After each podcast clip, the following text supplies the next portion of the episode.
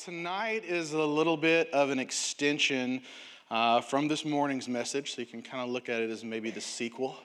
Uh, but we want to start uh, start back in Galatians. We're going to spend most of our time there again this evening. We'll start Galatians 2, verse 16 through 19. It says, Knowing that a man is not justified by the works of the law, but by faith in Jesus Christ. Even we have believed in Christ Jesus that we might be justified by faith in Christ and not by the works of the law. For by the works of the law, no flesh shall be justified. But if while we seek to be justified by Christ, we ourselves also are found sinners, is Christ therefore a minister of sin? Certainly not. For if I build again those things which I destroyed, I make myself a transgressor. For I, through the law, died to the law that I might live to God. Let's pray. Lord, we just thank you so much for this opportunity to come tonight and just uh, share in your word, Lord. Uh, Lord, just be with me as, as I present what you would have me to say. And let your words be heard and not mine. And uh, just help us to uh, just apply these, uh, uh, your words to our lives and just be bold for you. And Lord, we just thank you most of all again for sending your son to die for us. In your name we pray. Amen. All right, so we're going to spend some more time in the, uh, the letter, the epistle to the Galatians, written by the Apostle Paul. Uh, we spent some time this morning talking about the scenario where the gospel was under attack by some Pharisees, some believers, who wanted to add to the gospel. So they wanted to add, uh, have faith plus circumcision and the Jewish law and such. Uh, the majority of the letter is actually aimed at these attackers. However, about mid chapter 2, Paul kind of takes a sidebar and brings up a little situation, an argument. Not between him and the attackers, but between Paul and one of the other apostles, Peter. Now, when I first came across this, uh, this little sidebar, I thought, wow, this is kind of harsh of Paul. So he kind of brings up this argument that's already happened uh, with Peter. I thought uh, we as, as Christians were supposed to forgive and forget, right?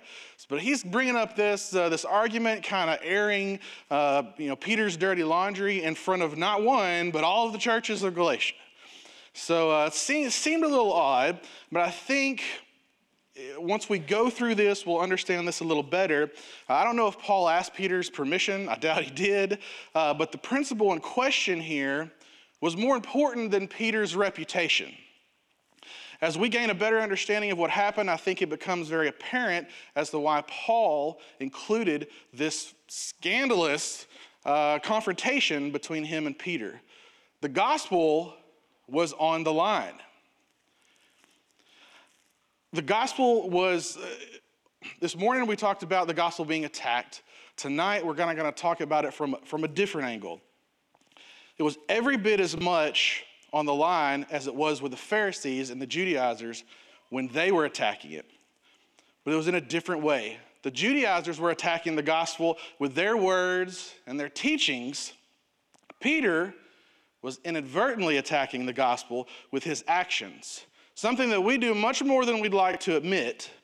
So I want to spend some time this afternoon talking about Peter's actions, what they meant, Paul's reaction, why he reacted the way he did, and how that affects our actions in this day and this time. What can we learn from this heated encounter between two apostles? So let's set the scene here. Peter is an apostle of Christ. This is the same Peter Jesus called on the shore of Galilee, the same Peter that walked on water, the same Peter that was the first to recognize that Jesus was the Son of God, the Messiah, the same Peter that had the boldness or the stupidity to rebuke Jesus himself when he predicted his own death, the same Peter that sliced the guard's ear off when they came to arrest Jesus, the same Peter that was called the rock on which he would build his church the same Peter that said he would never deny Christ, yet that very night he denied him three times. Here in Galatians, we're facing Peter's fourth recorded denial. Let's read. Now, when Peter had come to Antioch, I withstood him to his face because he was to be blamed. For before certain men came from James, he would eat with the Gentiles, but when they came, he withdrew and separated himself, fearing those who were of the circumcision. So here's what's happening. Eating together was a big deal in this time. They didn't have restaurants on every corner where people kind of just casually dined. Eating a meal together was a, a commitment. It took uh, provision, it took preparing on the part of either one family or the two that were uh, gathered together. Uh, both parties contributed. Uh, they would sit down together and acknowledge one another's contribution, and they implied by meeting together that they were on good terms. For the Jews, it was a little bit more complicated. They had certain rules, certain laws that they followed regarding their diet. There was common ground when Jews and Jews ate together. But when Jews and Gentiles ate together, the Jews would have to compromise some of their customs. Many Jews looked down on Gentiles and didn't want to have anything to do with them. They wouldn't be caught dead eating with a Gentile. Peter, being a Jew, fully understood these customs. However, Peter had made a habit of eating with the Gentiles. He was able to look beyond his Jewish customs and fellowship openly and unashamedly with his Gentile brethren, knowing that they had Jesus Christ in common. That is, until his Jewish brethren came to town. When these visitors from Jerusalem walked in, Peter all of a sudden forgets who these Gentiles, I don't want to hang out with these Gentiles anymore. What if they see me? He completely shuns them. He gives them the cold shoulder, but that's not all that happens. Galatians 2, verse 13, he says, And the rest of the Jews also played the hypocrite with him, so that even Barnabas was carried away with their hypocrisy. Peter is an outspoken, well known, one of the poster boys, if you will, of Christianity at this point. Paul refers to him earlier in the book of Galatia that he is a pillar of the faith. He's a natural leader. Perhaps that's why Jesus chose him in the first place, or one of the reasons. Everyone knows who Peter is, everyone looks up to him, and he's revered. Many look to him as an example. So it was no surprise when many followed suit and shunned the Gentiles as well. Paul says, with a note of surprise in his tone, even Barnabas, this guy that had went with him on many missionary trips, many missionary journeys before, was also sucked into all of this. Well, why would Peter do this? He knew he knew better. Why would he do it? Let's go on to verse 12.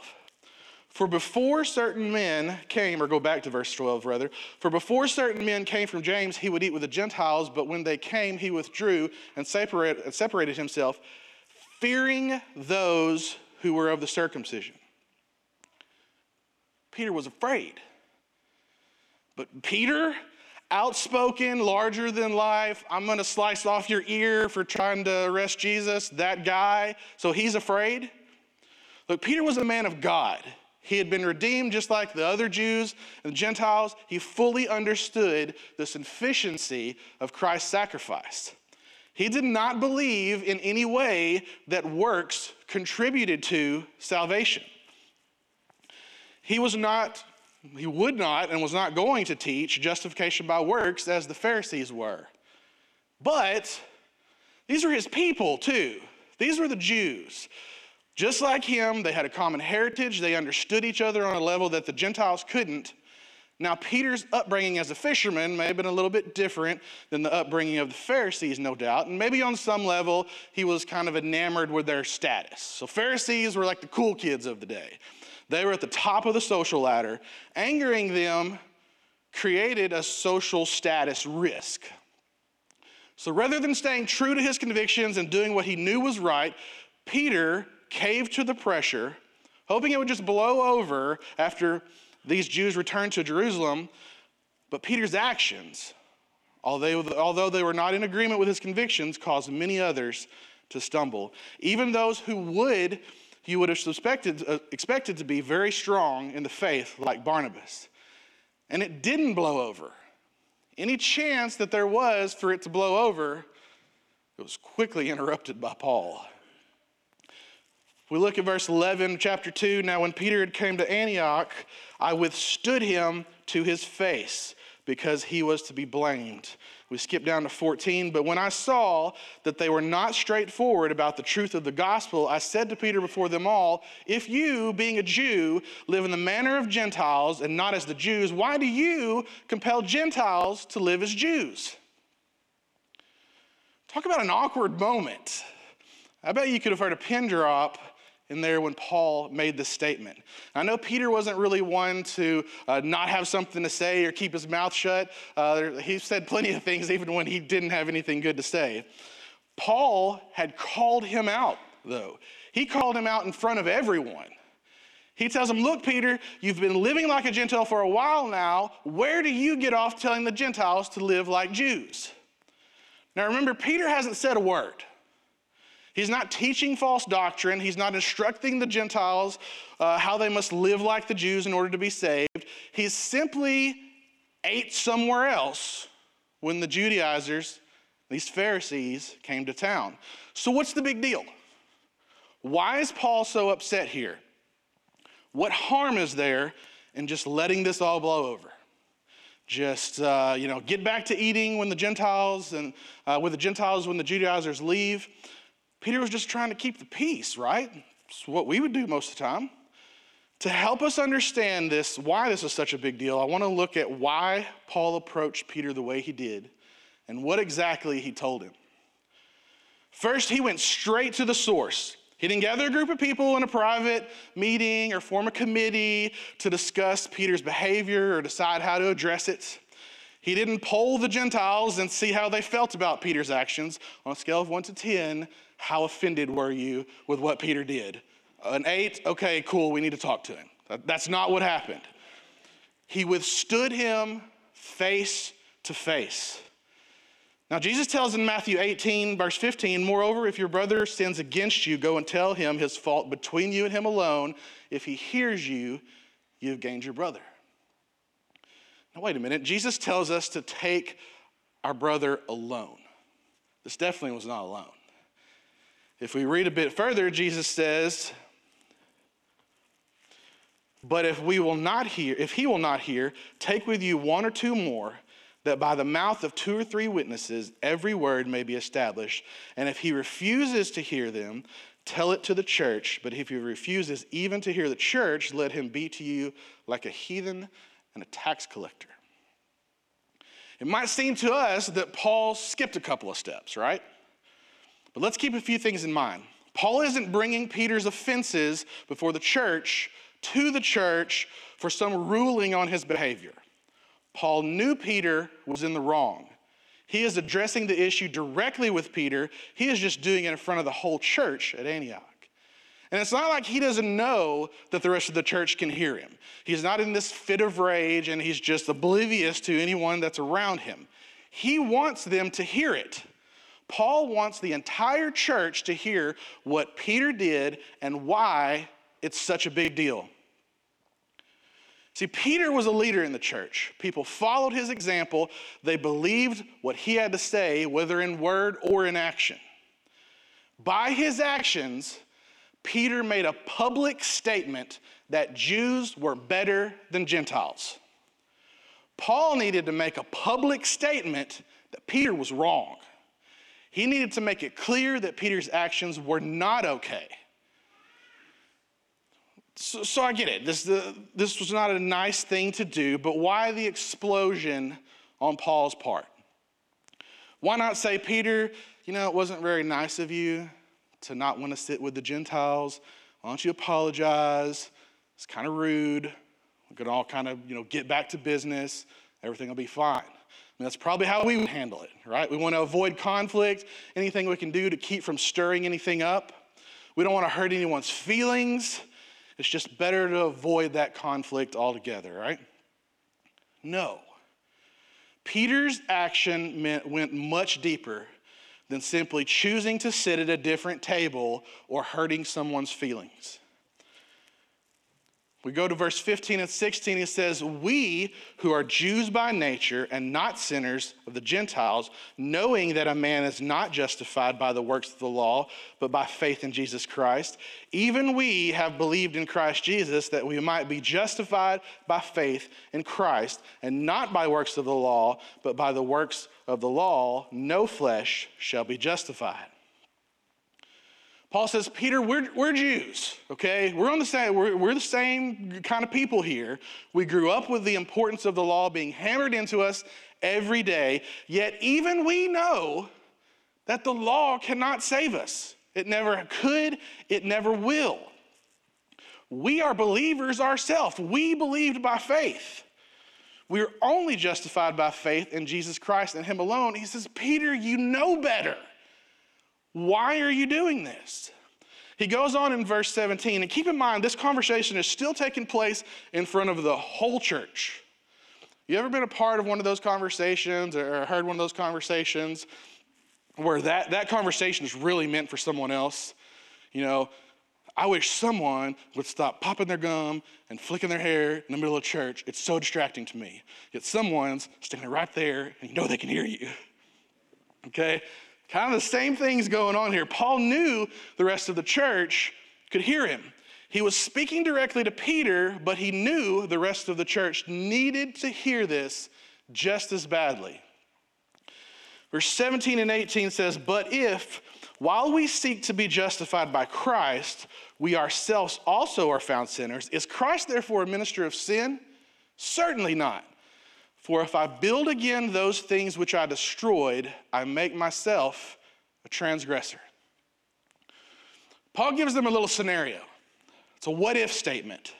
If I say I'm justified by Christ, but I'm dependent on my works as well, and I fail, which I will, does that make Christ a failure too?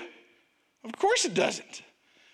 He asks this ridiculous rhetorical question that they know the answer.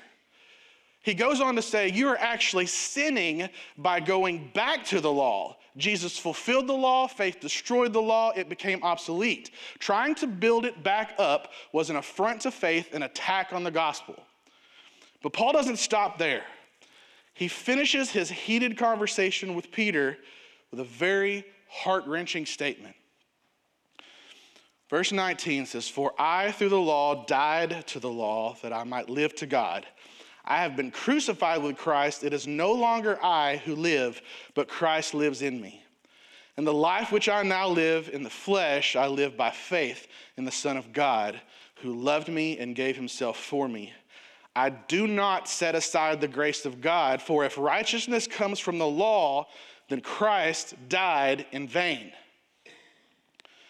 Paul says, I don't know about you, but I got past this law stuff so I could give my life to God. I'm no longer a contributor to Christ's death. Now I'm a partaker in Christ's death. He loved me, He died for me, He rose again, and now He lives in me. How dare I toss out grace and replace it with my vain works? By doing so, I am saying Christ died for nothing, His death was meaningless. You see why Paul was so upset here. Not only is he dealing with the Judaizers running around spreading lies to all the churches, but now he's got Peter backing them up. Not with his words, but with his actions. And we all know which ones are louder than the other, which ones people will pay attention to. You think the room was in complete silence at this point? You think anyone had anything to say? You think Paul got his point across? Surely he did. You think Peter heard him loud and clear? Surely he did. Now, those of you who'd like to know the rest of this story, you may be wondering if Paul and Peter ever made up. Doesn't tell us that. That part of the story is not recorded, but I have a pretty good idea they did. Later on in Acts 15, Paul and Peter stood together at the Jerusalem council and put this all to rest. In 2 Peter 3, Peter says, Therefore, beloved, looking forward to these things, be diligent to be found by him in peace, without spot and blameless, and consider that the long suffering of our Lord is salvation, as also our beloved brother Paul, according to the wisdom given to him, has written to you. Think Peter and Paul were okay. So, why did God choose to include this interaction in Paul's letter? Let's consider a few things. This situation is one that we would normally try to avoid at all costs. Most of us hate confrontation, especially public confrontation. Even if we know it's the right thing to do, we look for any excuse to get out of it, any excuse we can to not approach the issue head on. Well, why is that? Probably the same reasons Peter had. We worry about what others think of us. We might talk a good game. I don't care what others think of me. I'm own person. But yet we dress and talk and act certain ways in an effort to please others, to get people to accept us. Paul said a little earlier in his letter, For do I now persuade men or God, or do I seek to please men? For if I still pleased men, I would not be a bondservant of Christ. Paul says, Who am I trying to impress? Am I gauging all of my actions by whether I bring glory to God or by whether I bring glory to myself or others? Is my goal in life to be accepted by human beings? Paul's actions used to be very impressive to the Pharisees. I mean, he was at the top of the game. You know, he was hunting down Christians, he was killing them because they professed Jesus as Messiah. To the Pharisees, he was a hero. But Paul says, if I was still doing what men wanted me to do, there's no way I could serve Christ. Matthew 6 24 says, No one can serve two masters, for either he will hate the one and love the other, or else he will be loyal to the one and despise the other. You cannot serve God and mammon. Now, this word mammon is sometimes translated as money, but it's more accurately translated as a love for things of this world. You simply can't be devoted to both. And you can't be devoted to neither. You must choose. By choosing one, you automatically deny the other. By denying one, you automatically choose the other. Peter tried to choose both, and it blew up in his face. It not only affected him and his witness, but others around him. As followers of Christ, others look to our example. Now, they should ultimately look to Christ, of course, but sometimes, especially new believers, look to us for guidance. They think they, they see us as being mature and having maybe a better grip on this new Christian lifestyle and how it works. So they look to us as examples. It's important to understand that when we take our eyes off Jesus, and begin to follow someone or something else, there's probably those who are following us as well. And they can get caught in that trap also. Our actions never affect only us. 1 Corinthians 8 9 says, But beware lest somehow this liberty of yours become a stumbling block to those who are weak. Do we ever find ourselves in the same situation as Peter? We know the right thing to do, but give in to the pressure of the world. We don't even have to be worldly people to get caught in this trap. See, I grew up in church. I've told y'all this before. I was in church like nine months before I was born.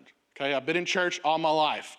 I know the typical personalities in churches, especially ABA Baptist churches. I know how some churches smell. I can recognize that.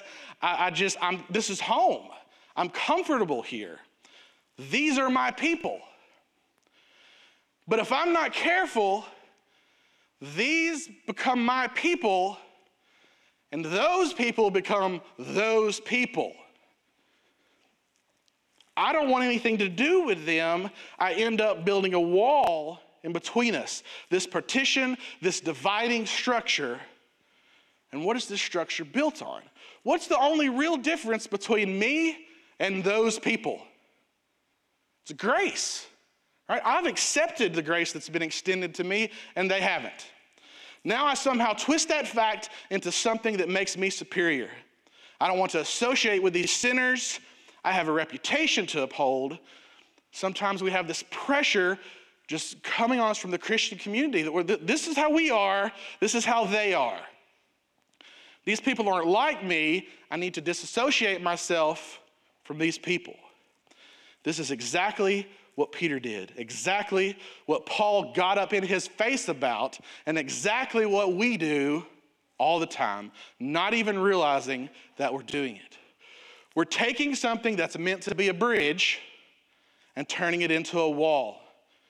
Grace is meant to bridge the divide between humanity and its creator, not become an obstacle between the two. When we use grace as a trophy to be displayed, we do just that. We become gracists. So, yes, I made up a word. I couldn't find the word that wanted to say what I wanted to say, so I made up a word for this occasion. We're all familiar with racism, right? Especially if you grow up in the South, you've been exposed to it, seen it at some point. But I think we can all agree that feeling like you're superior to someone because of your heritage or because of our birth is evil and so far away from the scriptures and what the Word of God says. How is thinking we are superior because of our rebirth any different? James 2:1 says, "My brethren, do not hold the faith of our Lord Jesus Christ, the Lord of glory, with partiality." Titus 2:11 says, "For the grace of God that brings salvation has appeared to all men." 1 John 2 2 says, And he himself is the propitiation for our sins, and not for ours only, but also for the whole world. The gospel message has been made available to me. Jesus died for me. But I was not the only one on his mind when he hung on that cross. So were you and you and you and everyone else. All of humanity, Jesus paid the price for all of humanity. Lastly, maybe we think Paul overreacted. We could have, he could have handled it in a much more calm, collected way. There was no need to make a scene, right? We, we, we don't want to cause, you know, cause a stir, stir anything up. But yes, there was. The gospel was on the line. And if there was one thing that Paul did not tolerate, was an attack on the gospel. As we talked about this morning, an attack on the gospel was an attack on the author and sustainer of our hope, God Himself. You want to stir up a hornet's nest, poke the bear? You let Paul find out that you're messing with the gospel. That was his hot button. So you think his words were harsh to Peter? Let's back up a little bit into chapter 1. But even if we, or an angel from heaven, preach any other gospel to you than what we have preached to you, let him be accursed. As we have said before, so now I say again if anyone preaches any other gospel to you than what we have received, let him be accursed. How many times does he say it? Twice, just for good measure, just in case you missed it the first time. This word accursed means to be cut off. Paul says, You want your salvation to be based on anything other than Christ and Christ alone, then I hope you get what you asked for. It's very harsh words on Paul's part, but Paul doesn't limit this curse just to others. He lumps himself in. Even if we, me, anybody else, here on earth or otherwise, angels from heaven, if you preach another gospel, may you be accursed. Paul took this very personally. Paul loved the gospel and loved the author of the gospel. He would stand up for it at any cost.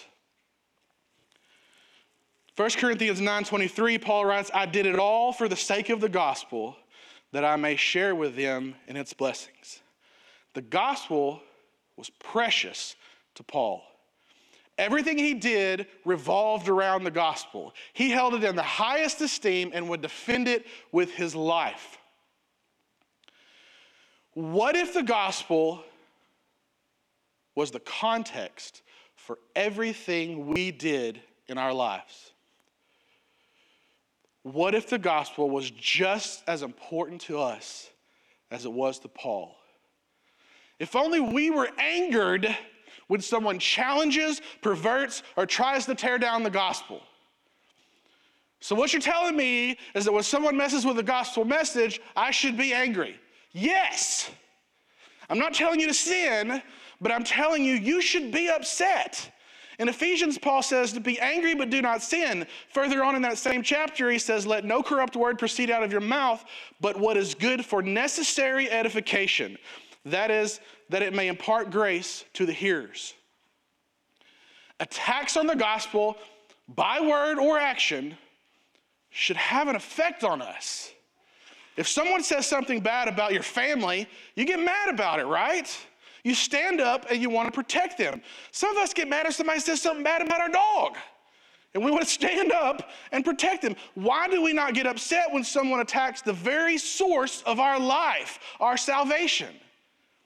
By attacking the gospel, they are attacking the author of the gospel. Intentional or unintentional, we should stand up and say something.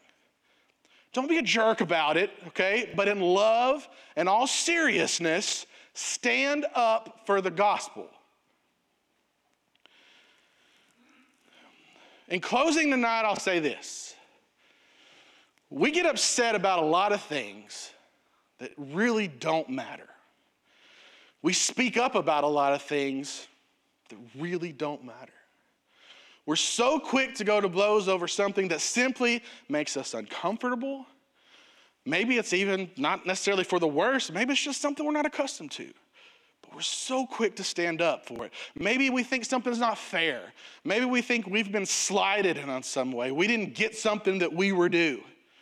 We're so quick to speak up about things in this life that mean so much to us, but we hesitate to speak up for the one thing that means everything, not only to us, but to the world. We live in a lost, sick, and dying world. We have the cure, we have the antidote. If you see somebody headed towards that lab to mess with that antidote, are you just to stand there and watch and not say anything? Of course not. And I pray we don't. I pray we will have the boldness to stand up for the gospel, the very source of our life. Let's pray with me tonight.